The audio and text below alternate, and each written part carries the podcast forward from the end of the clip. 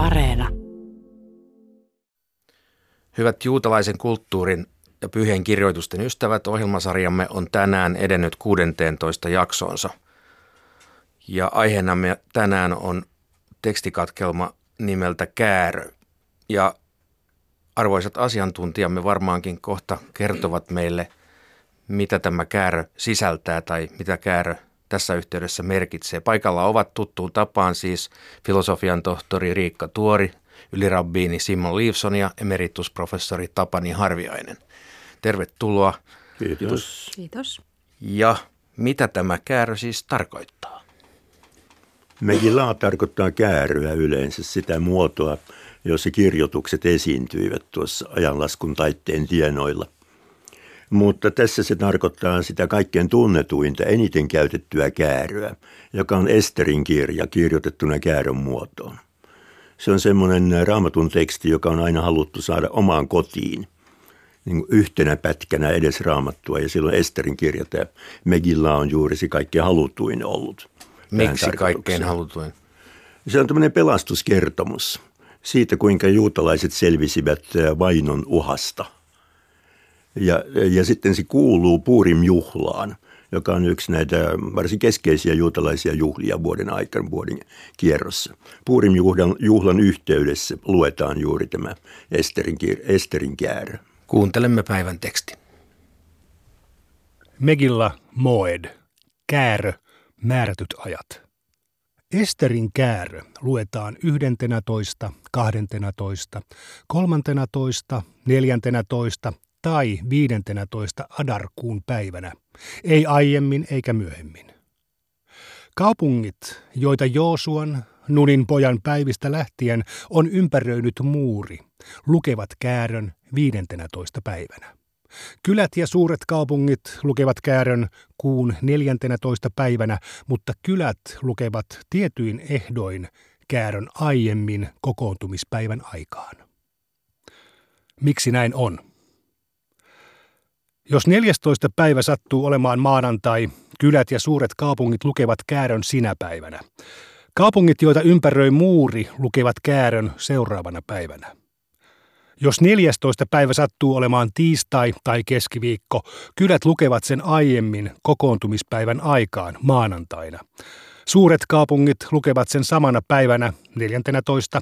ja kaupungit, joita ympäröi muuri, lukevat sen seuraavana päivänä 15. Jos 14. päivä sattuu olemaan torstai, kylät ja suuret kaupungit lukevat käärön samana päivänä ja kaupungit, joita ympäröi muuri, lukevat sen seuraavana päivänä, 15. Jos 14. päivä sattuu olemaan sapatin aatto, perjantai-ilta, kylät lukevat käärön edeltävänä kokoontumispäivänä, torstaina. Suuret kaupungit ja kaupungit, joita ympäröi muuri, lukevat sen samana päivänä. Jos 14. päivä sattuu olemaan sapatti, kylät ja suuret kaupungit lukevat käärön kokoontumispäivänä torstaina 12. ja kaupungit, joita ympäröi muuri, lukevat sen seuraavana päivänä sunnuntaina 15. Jos 14. päivä sattuu olemaan sapatin jälkeinen päivä, sunnuntai, kylät lukevat käärön edeltävänä kokoontumispäivänä, torstaina. Suuret kaupungit lukevat sen samana päivänä ja kaupungit, joita ympäröi muuri, lukevat sen seuraavana päivänä. Mitä tarkoittaa suuri kaupunki? Suuri kaupunki on sellainen, josta löytyy kymmenen miestä, joilla on vapaa-aikaa. Jos heitä on vähemmän, kyseessä on kylä. Näistä laeista rabbit ovat todenneet, ne voi suorittaa etukäteen, mutta niitä ei voi lykätä. Sen sijaan puiden viemisen papeille, avkuun yhdeksännen päivän, juhlauhrin ja kokoontumisen voi lykätä, mutta niitä ei voi suorittaa etukäteen. Vaikka Esterin kääröstä he ovat todenneet, että se voidaan lukea aiemmin, eikä sen lukemista saa lykätä. Käännön lukemisen päivänä on sallittua surra kuolleita, paastota ja antaa almuja köyhille. Rabbi Jehuda kysyi, missä näin voidaan tehdä? Siellä, missä maanantaisin ja torstaisin kokoonnutaan synagogaan. Siellä, missä maanantaisin ja torstaisin ei kokoonnuta synagogaan, Esterin kääröä ei lueta muulloin kuin sen oikeana ajankohtana. Esterin käärö luetaan ensimmäisenä adarkuuna, mutta karkausvuonna se luetaan toisena adarkuuna. Ensimmäisen adarkuun ja toisen adarkuun välillä ei ole muuta eroa kuin Esterin käärön lukeminen ja köyhille jaettavat almut. Sapatin ja juhlapäivän välillä ei ole muuta eroa kuin ruoan valmistaminen. Sapatin ja suuren sovituspäivän välillä ei ole muuta eroa kuin se, että ensimmäisen rikkomisesta tuomion jakaa ihminen ja toisen rikkomisesta rangaistuksena on hävittäminen, karet. On niitä, jotka ovat vannoneet olevansa hyötymättä lähimmäisistään, ja niitä, jotka ovat vannoneet olevansa vastaanottamatta lähimmäisiltään ruokaa. Heidän välillään ei ole muuta eroa kuin se, että jälkimmäinen saa astua toisen henkilön kotiin ja lainata astioita, joita ei käytetä ruoan valmistamiseen. Lupausuhrien, nedarim ja vapaaehtoisten uhrilahjojen välillä ei ole muuta eroa kuin se, että lupausuhri on toteutettava, mutta vapaaehtoisia uhrilahjoja ei ole pakko toteuttaa epäpuhtaasta vuodosta kärsivä henkilö, joka on huomannut kaksi vuotoa, ja toinen, joka on huomannut kolme vuotoa. Heidän välillään ei ole muuta eroa kuin uhrilahja, joka jälkimmäisen on uhrattava. Eristyksissä olevan spitaalisen ja sairaaksi todetun spitaalisen välillä ei ole muuta eroa kuin jälkimmäiseltä vaaditut villinä rehottavat hiukset ja repäistyt vaatteet. Eristyksissä olevan puhtaaksi julistetun spitaalisen ja puhtaaksi julistetun eli sairaudesta parantuneen välillä ei ole muuta eroa kuin jälkimmäiseltä vaaditut parranajo ja uhrilahjaksi tuotu lintu. Pyhien kirjojen, tefillienin ja mesusoiden välillä ei ole muuta eroa kuin se, että kirjat voidaan kirjoittaa millä kielellä tahansa.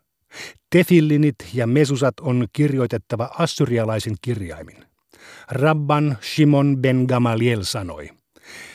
Kirjojakaan ei ole sallittua kirjoittaa muilla vierailla kielillä, paitsi kreikaksi. Öljyllä voidellun papin ja useaan vaatekertaan pukeutuneen papin välillä ei ole muuta eroa kuin sonni, joka uhrataan ensimmäisen tekemistä rikkomuksista, jotakin Herran käskyä vastaan. Tällä hetkellä palvelevan ylipapin ja aiemmin palvelleen ylipapin välillä ei ole muuta eroa kuin suuren sovituspäivän sonniuhri ja Eefamitan kymmenys. Suuren uhrikukkulan, Bama, ja pienen uhrikukkulan välillä ei ole muuta eroa kuin pääsiäisuhrit. Tämä on pääsääntö. Kaikki, mikä on valalla vannottu tai vapaaehtoisesti lahjoitettu, uhrataan uhrikukkulalla – Sellaista, mitä ei ole valalla vannottu tai vapaaehtoisesti lahjoitettu, ei uhrata uhrikukkulalla. Siloan ja Jerusalemin välillä ei ole muuta eroa kuin se, että Siloassa syödään vähäisempiä uhrilahjoja ja toinen kymmenys niin, että Siloan voi nähdä ja Jerusalemissa ne syödään muurin sisällä. Molemmissa paikoissa pyhimmät asiat syödään verhojen sisällä. Siloan pyhityksen jälkeen oli sallittua perustaa uhrikukkuloita muualle, mutta Jerusalemin pyhityksen jälkeen se ei ole enää sallittua.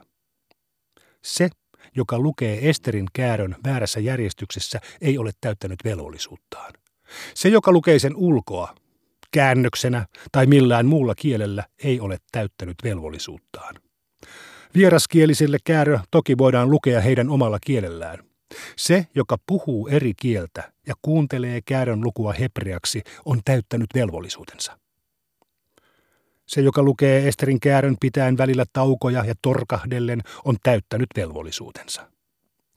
Se, joka lukee käärön samalla kirjoittaen, pohtien ja korjaten käärön tekstiä, on täyttänyt velvollisuutensa, mikäli hänen sydämensä on täysin omistautunut tehtävälle.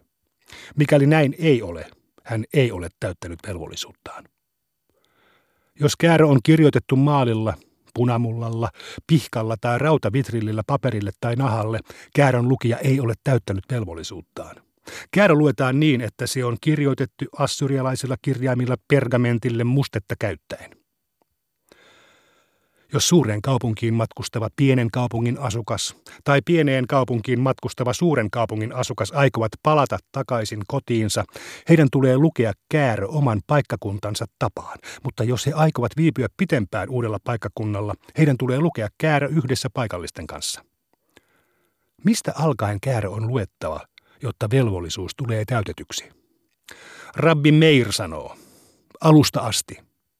Rabbi Jehuda sanoo, kohdasta eräs juutalainen mies oli. Rabbi Jose sanoo, kohdasta näiden tapausten jälkeen. Kaikki ovat uskonnollisesti päteviä lukemaan käärön kuuromykkää, typerystä ja alaikäistä lukuun ottamatta. Rabbi Jehuda sallisi myös alaikäisen lukevan käärön. Kääröä ei lueta, ympärileikkauksia ei tehdä, veteen ei upottauduta, eikä puhdistusvettä pirskoteta, eikä oikeaa päivää odottava nainen upottaudu veteen ennen kuin aurinko on noussut. Kaikki, mikä tehdään sarastuksen jälkeen, on uskonnollisen lain kannalta pätevää.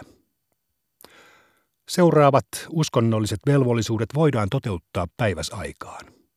Käärön lukeminen, hallel rukouksen lukeminen, shofarin puhaltaminen, lulav-kimpun heiluttaminen, lisärukousten rukoileminen, lisäuhrien uhraaminen, syntien tunnustaminen sonneja uhratessa, syntien tunnustaminen kymmenyksiä tuodessa, syntien tunnustaminen suurena sovituspäivänä, kätten päälle paneminen, teurastaminen, uhrin heiluttaminen, alttarille tuominen, kourallisen ottaminen, suitsuttaminen, linnun kaulan katkaiseminen, veren vastaanottaminen, veren pirskottaminen, katkerien vesien juottaminen aviorikoksesta epäilylle naiselle, hiehon niskan katkaiseminen ja spitaalisen puhdistaminen. Seuraavat uskonnolliset velvollisuudet voidaan toteuttaa yöllä. Omer, viljauhrin leikkaaminen sekä rasvan ja jäsenten polttaminen uhrialttarilla. Tämä on pääsääntö. Se, mihin laki velvoittaa, mitsva, päiväsaikaan, on sallittua suorittaa mihin aikaan päivästä tahansa. Se, mihin laki velvoittaa yöllä, on sallittua suorittaa mihin aikaan yöstä tahansa. Kaupunkilaiset, jotka ovat myyneet kaupungistaan Basaarikadun, voivat ostaa kaupasta saamillaan tuloilla synagogan. Synagogan myyntituloilla voidaan ostaa arkku. Arkun myyntituloilla voidaan ostaa toorakääröjä varten suojakankaat. Suojakankaiden myyntituloilla voidaan ostaa pyhiä kirjoja. Kirjojen myyntituloilla voidaan ostaa toora. Sen sijaan jos Toora myydään, sen myyntituloilla ei osteta pyhiä kirjoja. Kirjojen myyntituloilla ei osteta suojakankaita, suojakankaiden myyntituloilla ei osteta arkkua. Arkun myyntituloilla ei osteta synagogaa. Synagogan myyntituloilla ei osteta katua, eikä niin ikään millään näiden kaikkien myynnistä ylijäävillä tuloilla. Yhteistä omaisuutta ei tule myydä yksityiselle, sillä siten sen pyhyyttä huvennetaan. Nämä ovat Rabbi Jehudan sanat. Hänelle vastattiin, jos näin olisi, sen tulisi pitää paikkansa myös silloin, kun omaisuutta myydään isolta kaupungilta pienelle. Synagogaa ei saa myydä paitsi sillä ehdolla, että myyjän niin halutessa se palautetaan takaisin. Nämä ovat Rabbi Meirin sanat. Viisaat vastasivat, että synagoga voidaan myydä lopullisesti neljää käyttötarkoitusta lukuun ottamatta. Sitä ei tule myydä kylpyläksi, nahkatehtaaksi, upotusaltaaksi tai pesulaksi tai käymäläksi. Rabbi Jehuda totesi, synagoga voidaan myydä, mikäli se muunnetaan aukioksi, jota ostaja voi käyttää mielensä mukaan. Rabbi Jehuda sanoi vielä, Mikäli synagoga on tuhoutunut, sen sisällä ei tule surra kuolleita. Sen sisälle ei tule pingottaa köysiä eikä levittää verkkoja kuivumaan. Sen katolle ei levitellä hedelmiä eikä sitä käytetä oikotienä, sillä raamatussa sanotaan, annan pyhäkköjenne autioitua. Niiden pyhyys säilyy, vaikka ne ovat autioituneet. Vaikka nurmi versoisi synagogan raunioista, sielun murheen tähden sitä ei kitketä pois. Jos Adarkuun uuden kuun päivä sattuu sapatin päiväksi, luetaan Tooran lukukappale Sekelit. Jos uusi kuu on jokin muu viikonpäivä, lukukappale luetaan jo edeltävänä sapattina, eikä seuraavana sapattina lueta mitään muuta. Adarkuun toisena sapattina luetaan muista. Kolmantena sapattina luetaan punainen lehmä. Neljäntenä sapattina luetaan tämä kuukausi olkoon teille. Viidentenä sapattina palataan lukukappaleiden tavalliseen järjestykseen. Lukukappaleiden lukeminen tapahtuu eri järjestyksessä myös muina uuden kuun päivinä, Hanukka- ja Purim-juhlan aikaan, paastopäivinä ja muistojuhlina sekä suurena sovituspäivänä. Pääsiäisenä luetaan pappien toorasta juhlia käsittelevä osuus. Viikkojuhlan aikaan luetaan seitsemän viikkoa. Uutena vuonna luetaan seitsemännen kuun ensimmäisenä päivänä. Suurena sovituspäivänä luetaan kuoleman jälkeen. Lehtimajan juhlan ensimmäisenä päivänä luetaan pappien toorasta juhlia käsittelevä osuus. Juhlan muina päivinä luetaan Lehtimajan juhlan uhreja käsittelevät lukukappaleet. Hanukkana luetaan lukukappale, joka käsittelee Israelin päällikköjen uhrilahjoja. Purimina luetaan ja Amalek nousi. Uusina kuina luetaan jokaisen kuukauden ensimmäisenä päivänä. Varamiesten paastopäivinä luetaan alussa. Paastopäivinä luetaan siunauksia ja kirouksia. Kirouksia ei saa jättää kesken, vaan yhden henkilön on luettava ne alusta loppuun asti. Maanantaisin ja torstaisin sekä sapattisin iltapäivärukouksen aikaan lukukappaleet luetaan oikean järjestyksen mukaan, mutta niitä ei vähennetä lukukappaleiden tavallisesta määrästä, sillä raamatussa sanotaan, näin Mooses ilmoitti israelilaisille Herran juhlaajat. On uskonnollinen velvollisuus lukea joka ikinen lukukappale oikeaan aikaan. Se, joka lukee Esterin kääröä, voi joko seistä tai istua. Käärön voi lukea yksin tai kaksin. Kummassakin tapauksessa velvollisuus, mitsva, tulee täytetyksi. Siellä, missä on tapana lausua siunaus, lausuttakoon siunaus, mutta siellä, missä sellainen ei ole tapana, siunauksen voi jättää lausumatta. Maanantaisin ja torstaisin sekä sapattisin iltapäivän rukouksen aikaan kolme miestä lukevat Tooraa, eikä tätä lukumäärää voi vähentää eikä lisätä. Profeettakirjan jaksoa ei lueta. Se, joka aloittaa ja lopettaa Tooran lukemisen, lausuu siunauksen sekä ennen että jälkeen lukemisen. Uuden kuun päivinä ja juhlien välipäivinä neljä miestä lukevat Tooraa, eikä tätä lukumäärää voi vähentää eikä lisätä. Profeettakirjan jaksoa ei lueta. Se, joka aloittaa ja lopettaa Tooran lukemisen, lausuu siunauksen sekä ennen että jälkeen lukemisen. Tämä on pääsääntö. Aina silloin, kun uhrataan lisäuhri eikä kyseessä ole juhlapäivä, tarvitaan neljä miestä lukemaan Tooraa. Juhlapäivänä Tooraa lukee viisi miestä, suurena sovituspäivänä kuusi ja sapattina seitsemän. Tätä lukumäärää ei voi vähentää, mutta sitä voidaan lisätä. Profeettakirjoista tulee lukea näinä päivinä. Se, joka aloittaa ja lopettaa Tooran lukemisen, lausuu siunauksen sekä ennen että jälkeen lukemisen. Shema-rukousta ei lausuta. Arkun editse ei kuljeta eikä pappi kohota käsiään. Tooraa ei lueta, palvelusta ei päätetä profeettakirjoihin, hautajaisia ei vietetä, surevien siunausta ja surevien lohturukousta ei lausuta, hääparin siunausta ei lausuta, eikä Jumalan nimeen rukoilla, mikäli läsnä on vähemmän kuin kymmenen miestä. Kiinteää omaisuutta lunastettaessa läsnä on oltava vähintään yhdeksän miestä ja yksi pappi. Ja sama koskee tilannetta, jossa lunastetaan ihminen. Se, joka lukee Tooraa synagogassa, ei saa lukea kolmea jaetta vähemmän. Hänen ei tule lukea kääntäjälle yhtä jaetta enemmän. Profeettakirjoista voi kääntäjälle lukea kolme jaetta, mutta mikäli ne muodostavat kolme lukukappaletta, ne luetaan yksi kerrallaan. Profeettakirjoja lukiessa jakeiden yli voi hypätä, mutta Tooraa lukiessa ei. Kuinka paljon aikaa voi kulua jakeiden yli hypätessä? Niin paljon, että kääntäjä ei ehdi loppuun asti. Se, joka lukee profeettatekstin synagogassa, lukee myös Shema-rukouksen. Hänen on kuljettava arkun editse ja kohotettava kätensä. Jos hän on alaikäinen, hänen isänsä tai opettajansa on kuljettava arkun editse hänen sijastaan. Alaikäinen voi lukea Tooraa ja kääntää sitä. Hän ei sen sijaan voi lausua Shema-rukousta, kulkea arkun editse eikä kohottaa käsiään pappissiunaukseen. Rääsyihin pukeutunut voi lukea Shema-rukouksen ja kääntää sen, mutta hän ei voi lukea Tooraa eikä kulkea arkun editse ja kohottaa käsiään pappissiunaukseen. Sokea voi lausua Shema-rukouksen ja kääntää sen. Rabbi Jehuda sanoo, se joka ei ole eläissään nähnyt valoa, ei voi lukea Shema-rukousta. Pappi, jonka käsissä on vammoja, ei voi kohottaa käsiään pappissiunaukseen.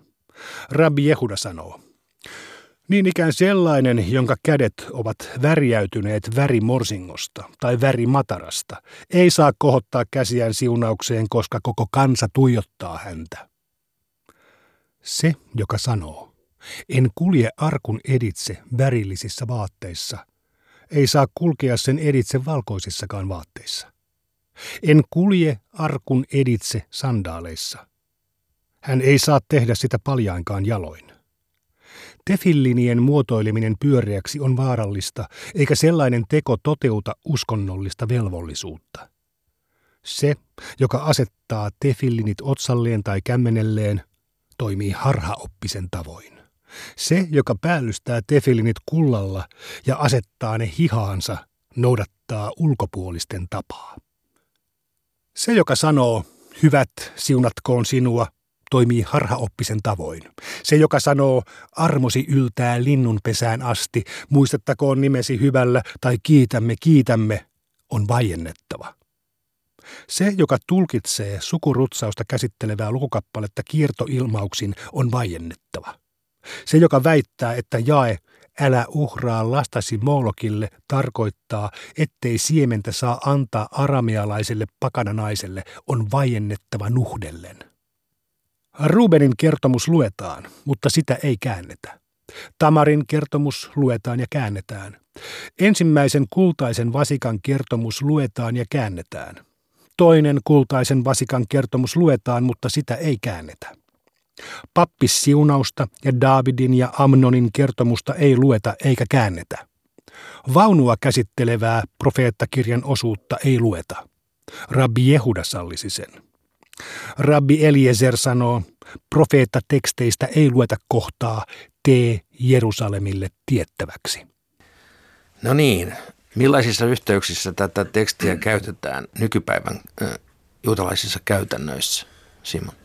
Meillä on tapana yleensä juhlapyynä yleisesti tai juhlina niin lukea juhlaan liittyvä Mishna-osio. Ja näin olemme myöskin luemme, meillä on tapana lukea Megillah, eli tämä, minkä juuri äsken luimme, niin, niin lukea tämä myöskin purimina. Eli silloin, kun tämä Megillah käärö Esterin kirja luetaan – tässä on tietenkin hyvin tärkeitä asioita, liittyvät siis suoraan, suoraan Megilaan lukemiseen. Ihan semmoista järkevää, järkevää niin kuin tekstiä siinä mielessä, että tässä otetaan huomioon se, millä tavalla Megilaa voidaan lukea. Hyvin tärkeä asia on esimerkiksi se, että me kuulemme tai luemme itse. Ja kaikista parasta on se, että me luemme ja kuulemme – tämän Megilaan lukemiseen, kun olemme synagogassa tai missä ikinä sitten, jossa tämä kymmenen miehen joukko järjestetään, jolloin rukoushetki on mahdollinen. Tuo, minkä Simon mainitsi, tämä Minjan, eli kymmenen miehen joukko, joka tarvitaan Jumalan, palvelusta, Jumalan palvelusta ja Tooran lukemista varten. Ja oli täällä muitakin asioita, joita varten aina tarvitaan kymmenen miestä, niin sehän on ihan tänäkin päivänä ortodoksijuutalaisuudessa tällainen piirre, joka vaaditaan synagoga, aitoa, toteutuvaa synagogan Jumalan palvelusta varten. Että sinänsä tässä ollaan hyvin tällaista niin perusasioiden äärellä myöskin. Kyllä, ja tätä kymmenen miehen kriteeriä käytetään aivan nerokkaalla tavalla tässä suorastaan kaupungistumisen historian kuvauksessa. Kyllä. Että suuri kaupunki on sellainen, josta löytyy kymmenen miestä, joilla on vapaa-aikaa. Niin. Kaikki sitä pienemmät on kyliä. Tämä on erittäin hienoa runoutta. Joo, jos tarkoittaa tämä vapaa-aika, että heillä on vapaa-aikaa osallistua Jumalan palvelukseen. Okei. Okay. Hebrean kielinen sanana batlanim. Eli tämmöiset, joilla on just nimenomaan Jon, Jonni joutavaa aikaa. Jonni joutavaa aikaa, niin. joo nimenomaan. Oikeastaan Purimin tai Megilaan sisältö on hyvin universaalinen siinä mielessä, että tuota, tässä tietenkin on juutalaisten arkivihollinen yksi heistä Haman, joka ei tässä tekstissä tietenkään mainita, minkä luimme, mutta siellä Megilassa se mainitaan. Eli Haman haluaa, haluaa tuhota silloisen juutalaisen kansan, joka oli Persiassa. Ja tuota, hänen perimätiedon mukaan siis hän on siis amalekkialainen.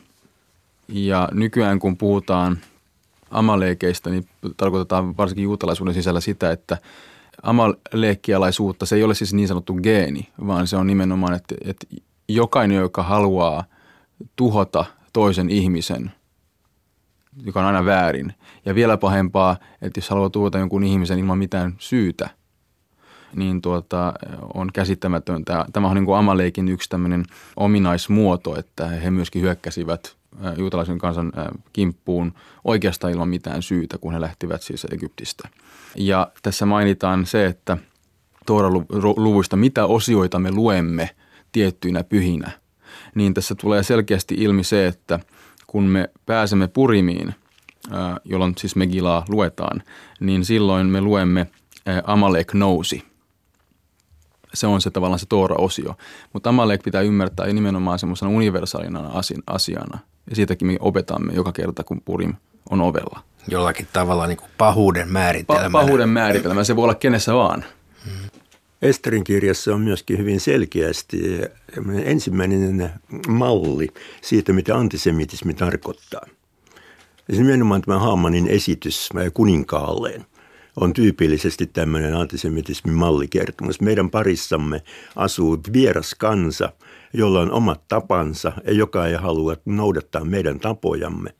Ja lisäksi, jos me heidät tuhoamme, se on meille taloudellisesti kannattavaa.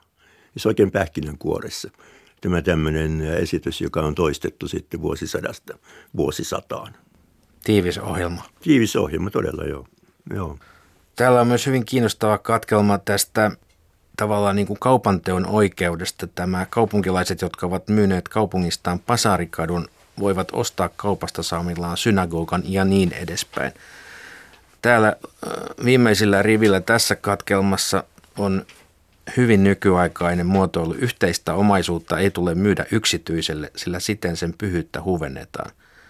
Tähän on lähes talouspoliittinen tai finanssipoliittinen ohje nykypäivänä, mutta toisaalta siinä viitekehyksessä, jonka tunnemme niin kuin juutalaisen, juutalaisen kulttuurin kautta siis hyvin vapaamielisenä liberaalina suhteena kaupankäyntiin, niin tämä yksityistämisen vastainen näkökulma tässä tuntuu ristiriitaiselta. Se on, se on mielenkiintoinen kysymys. Tota, mehän tiedämme esimerkiksi kuitenkin sitten taas kolikolla on kaksi puolta, eli jos me katsotaan esimerkiksi modernin Israelin valtion perustajia, pioneereja, niin mikä olikaan yhteiskunnallinen muoto tuolloin? Se oli kibutsi. Ja Israel rakennettiin kibutsien voimalla niin sanotusti. Meillä oli yhteisöllisesti. Yhteisöllinen, sosia, jopa hieman sosialistinen näkemys siitä, että meillä on yhteis, yhteistä omaisuutta, josta me pidämme huolta. Ja, ja tota, jos me haluamme tehdä jotakin radikaalia sen omaisuuden kanssa, niin siinä on tietynlaiset parametrit, miten, se, miten meidän pitää toimia. Eli täytyy kuitenkin muistaa, että Toorassa on selkeää se, että vähävaraisia pitää auttaa. Jokaisella on, on oikeus, oikeus tietynlaiseen tasoon.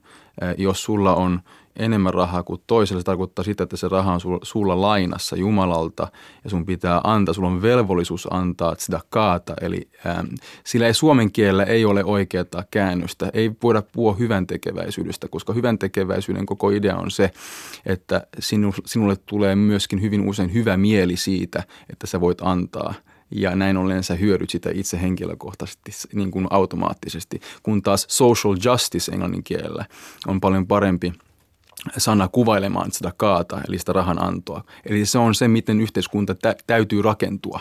Se on, sun, se on välttämättömyys, sulta ei kysytä ja sun olotilasi ei sen enempää, niin kuin siitä ei välitetä, koska se vaan lukee siellä. Jos sulla on enemmän rahaa kuin toisella, niin sun pitää auttaa sitä, jolla ei ole. Ja se, jolla on vähemmän rahaa, pitää auttaa omalla tavallaan sitä, jolla on vä- vielä vähemmän rahaa. Kiitoksia. Kuulemin ensi kertaa.